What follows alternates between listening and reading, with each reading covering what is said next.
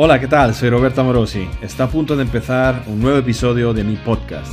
Cada semana encontrarás aquí nuevos episodios para alcanzar tus objetivos de forma cien por ciento natural. Espero que los disfrutes y te ayuden muchísimo. Un abrazo. ¿Qué pasa con esas federaciones donde eh, van todos los dopados? Que no es I B F B porque, porque el reglamento pone que, que son naturales.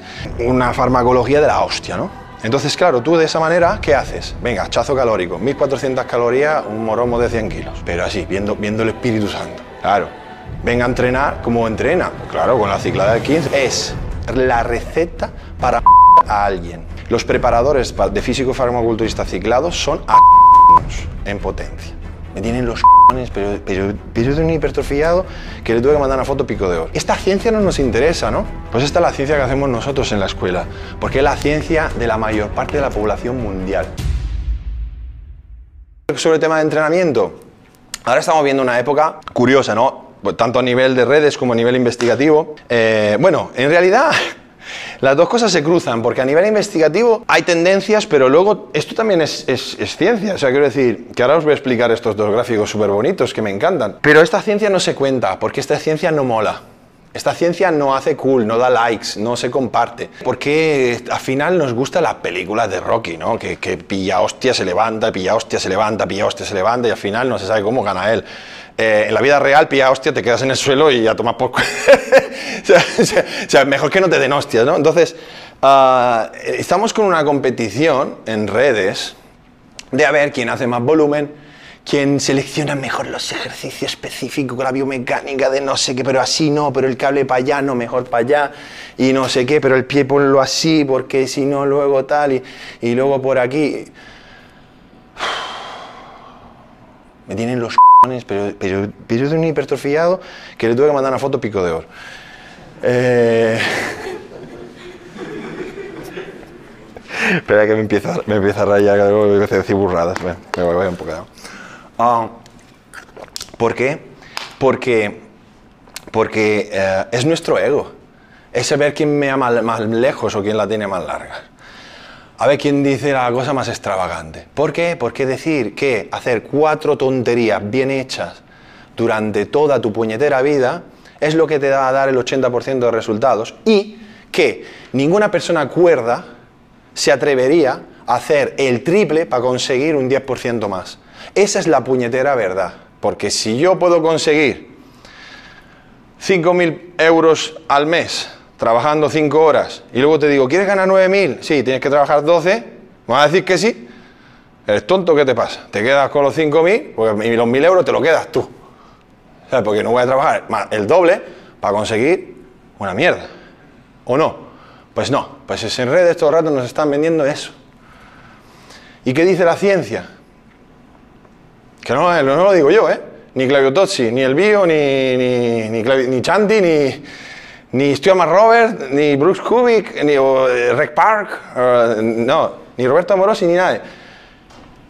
Dos metaanálisis. Y este gráfico no lo he hecho yo, porque claro, dices, ah, ya, pero que te lo has inventado. No, no, es que lo ha hecho Eric Helms. Y nos enseña cuál es, el, el, lo, ellos lo llaman el R O I, ¿no? Return of Investment. Es decir, el retorno de inversión. O sea, tú cuando vas a, emprendes algo, tú tienes que ver cuál es el retorno de inversión. Tú lo que no puedes ser es que estés haciendo como un tonto algo y que no te dé nada a cambio, ¿no? O que te dé muy poco a cambio. Tienes que buscar cuál es la curva óptima, el retorno de inversión. Vale, pues resulta que en estas reviews de, Sch de Schoenfeld, que estamos hablando de alguien que todo el rato está abogando, o, o por lo menos en redes nos da la sensación de que aboga mucho volumen, mucho, hacer cincuenta repeticiones, cincuenta series. Y otra revisión de Ralston han puesto cuál es la cantidad de series semanales que daban el porcentaje de resultados, tanto en hipertrofia como en fuerza. O sea, brutal, súper interesante, porque muchas veces los estudios se mezclan las cosas, ¿no?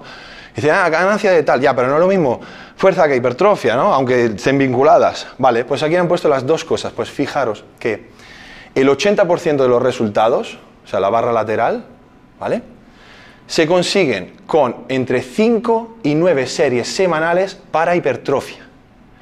¿cinco y nueve series semanales? Eso es una mierda. Eso no entra ni siquiera en el clásico entre diez y veinticinco. No, es treinta. Pues, ¿sabes qué? Por si acaso vamos a hacer cuarenta. ¿Qué me estás hablando? Puede ser un repeat. ya, ya, ya, claro, claro, claro. Son cinco, nueve series. Claro, claro, pero ahora os digo, ahora os digo. Vale, y de fuerza, de fuerza, entre una y cuatro series semanales. Es de locos. Pero esto, esto no es sexy. Esto, yo, yo subo esto en redes y me van a empezar a decir, eh, tú no tienes licenciatura en la cátedra de no sé qué. Y yo me he puesto, o sea, yo toda esa transformación que veis, o sea, yo el noventa por ciento de mi físico lo he construido así. Y el noventa por ciento de todos los clientes que yo he entrenado en mi puñetera vida, los he transformado así. ¿Y sabéis qué? Yo veo esto y veo que el noventa por ciento de la población mundial, que le importa un cojón estar todo el puto día en el gimnasio para subir una foto en Instagram y hacer así, que parezca que tenga más brazo del que tiene y se pone cerca de la cámara, el ascensor, ¿eh? Así, con la cabeza así para que parezca la cabeza pequeña. O sea, todos esos trastornos que tiene la gente en redes, le suenan los cojones al noventa por ciento de las personas que van al gimnasio, ¿o no? A esa gente, ¿qué es lo que le interesa? Tiene un hijo, tiene una familia, tiene una empresa, tienen otras cosas que hacer. Algunos tocamos la guitarra y tocamos muy bien, coño, que, que nos gusta hacer eso también, no, no se puede. Vale, pues tú le estás diciendo a este tío que dos, entrenando dos o tres veces por semana, haciendo una horita de entrenamiento, esas, esas series semanales, va a conseguir el ochenta por ciento de los resultados. Tú llenas el gimnasio, tú llenas el gimnasio de gente que piensa que para estar fuerte hay que estar todos los días, dale que te pego, dale que te pego. Yo tuve esta conversación el viernes con mi teclista. Después del ensayo, tal, el tío empezó a hacer crossfit, lleva un año haciendo crossfit, y el tío me puso a hablar conmigo, y en su cabeza, en su cabeza, claro, yo, claro, yo soy profesional, en su cabeza tiene que yo estoy ocho horas al día en el gimnasio.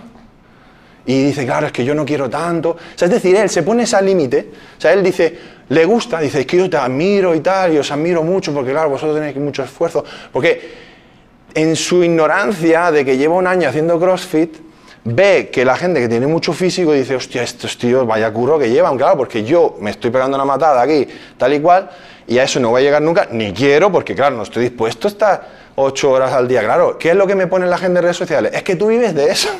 ¿De qué? ¿De hacer peso muerto? O sea, ¿no? O sea, tú tienes tu curro, tu vida y tus historias, y luego te buscas una horita para entrenar tres puñeteras veces a la semana y consigues el ochenta por ciento del resultado, pero yo, tú y todo el mundo, porque es una puñetera revisión sistemática que no la he colgado yo.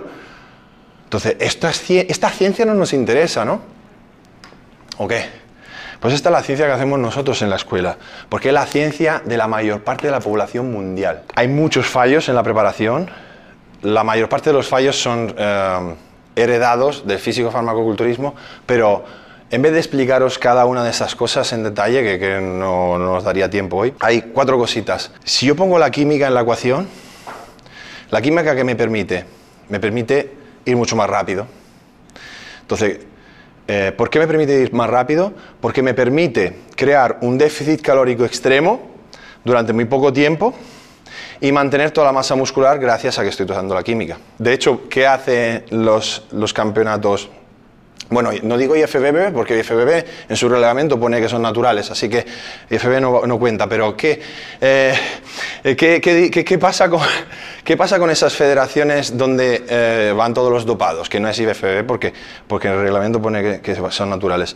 Eh, que la gente dice, hay primera parte de la temporada, segunda parte de la temporada, hay copa de no sé, copa de, o sea, hay competiciones todo el año, ¿no? Entonces normalmente la gente prepara la competición en dos o tres meses. ¿Por qué? Porque claro, porque lo que buscan es estar cuanto más tiempo posible en volumen, o incluso salir a una competición, hacer un volumen de un mes, dos meses, otra competición, o sea, van enganchando competiciones. Entonces claro, eso para un natural es imposible. Pero claro, si tú metes la química en la ecuación, tú haces una preparación en tres meses. Tenemos esta premisa, vale, en tres meses hay que prepararse porque vamos a todo. Además, así, cuanto menos tiempo me estoy metiendo química para competir, mejor. ¿Por qué? Porque la química para competir es muy peligrosa.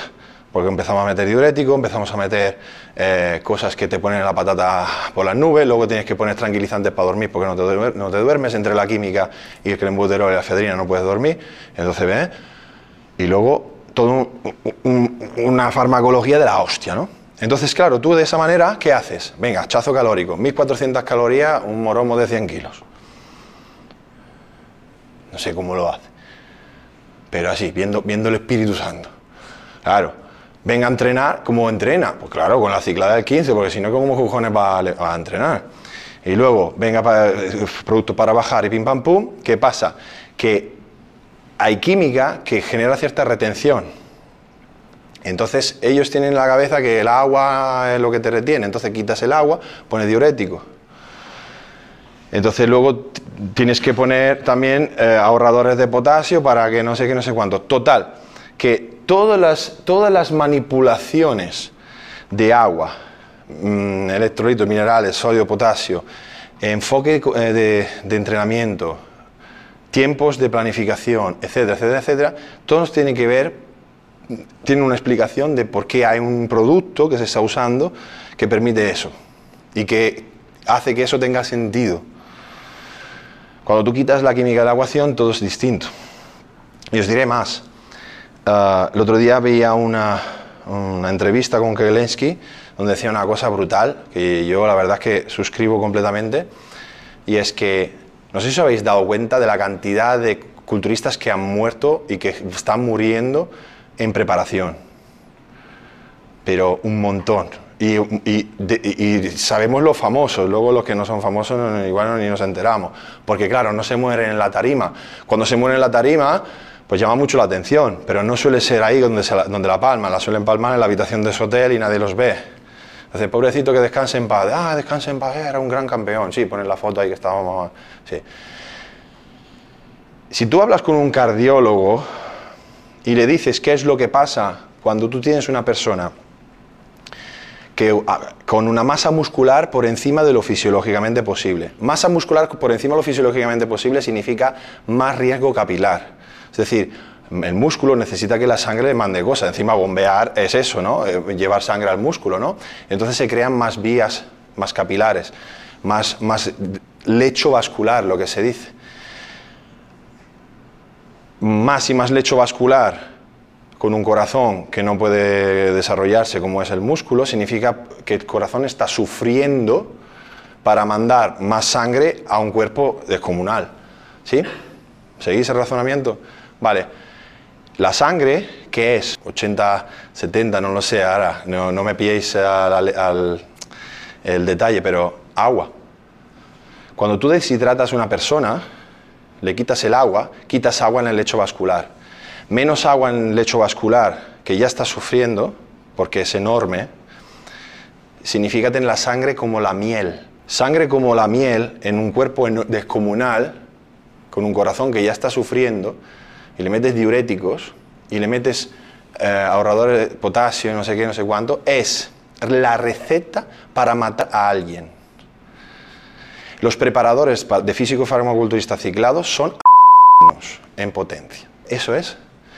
Así que cuando tú coges a un chavalito que va al gimnasio, el, el tío le dice, ah, métete la ciclada, te prepara para competir y tal y cual, el tío no tiene ni puta idea de dónde se está metiendo.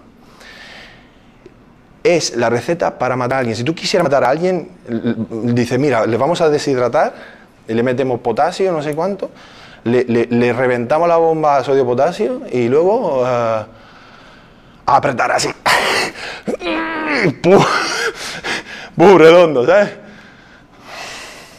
Pero no hace falta tampoco llegar a ese extremo de quitar el agua. Yo tengo una, el hermano del amigo mío, que donde yo entreno, eh, murió de un infarto al corazón por los químicos y era una persona normal. Sí, sí, sí.